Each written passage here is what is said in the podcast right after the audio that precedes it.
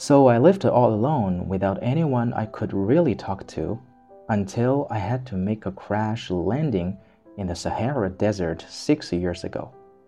Something in my plane's engine had broken, and since I had neither a mechanic nor passengers in the plane with me, I was preparing to undertake the difficult repair job by myself.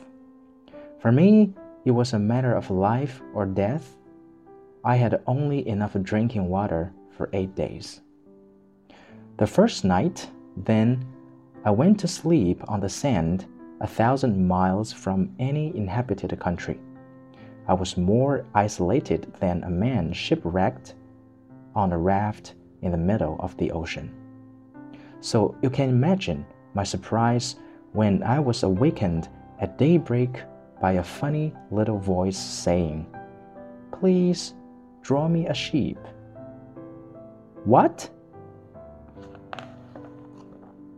Draw me a sheep. I leaped up as if I had been struck by lightning. I rubbed my eyes hard. I stared, and I saw an extraordinary little fellow staring back at me very seriously. Here is the best portrait I managed to make of him later on. But of course, my drawing is much less attractive than my model.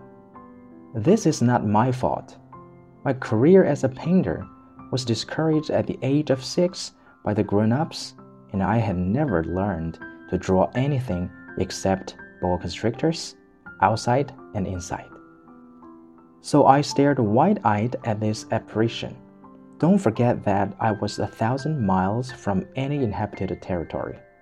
Yet, this little fellow seemed to be neither lost nor dying of exhaustion, hunger, or thirst. Nor did he seem scared to death. There was nothing in his appearance that suggested a child lost in the middle of the desert a thousand miles from any inhabited territory. When I finally managed to speak, I asked him, But what are you doing here? And then he repeated very slowly and very seriously, Please draw me a sheep.